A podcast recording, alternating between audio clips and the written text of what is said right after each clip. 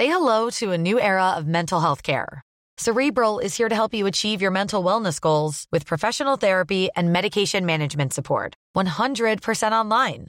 You'll experience the all new Cerebral Way, an innovative approach to mental wellness designed around you.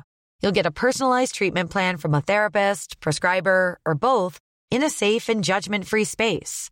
Your cerebral therapist or prescriber will outline a customized plan with clear milestones along the way so you can get to feeling your best. With Cerebral, you're not alone in your mental health journey.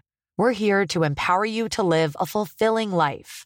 So take that first step towards a brighter future and sign up today at cerebral.com slash podcast and use code ACasts to get 15% off your first month. Offer only valid on monthly plans. Other exclusions may apply. Offer ends July 31st, 2024. See site for details. The dog-tooth tuna is a large species of marine fish with a streamlined body and large teeth. The teeth are very large and conical in both the upper and lower jaws. There are even two patches of teeth on the tongue.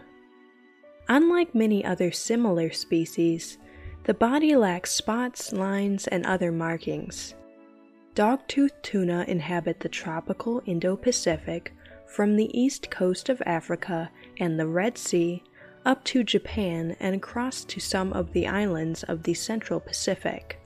They can be spotted offshore mainly around coral reefs down to at least 980 feet deep. They are generally found solitary or occasionally in small schools. They are one of the apex predators in their environment. They feed opportunistically on a wide variety of prey items, including many schooling fish found near their reef habitat. Dog-tooth tuna spawn throughout the year.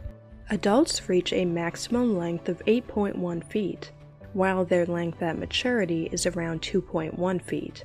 Smaller dog-tooth tuna are more commonly found near shallow reef areas, while larger dog-tooth tuna occupy reef drop-off areas, seamounts, and steep underwater walls. Dogtooth tuna are popular sports fish.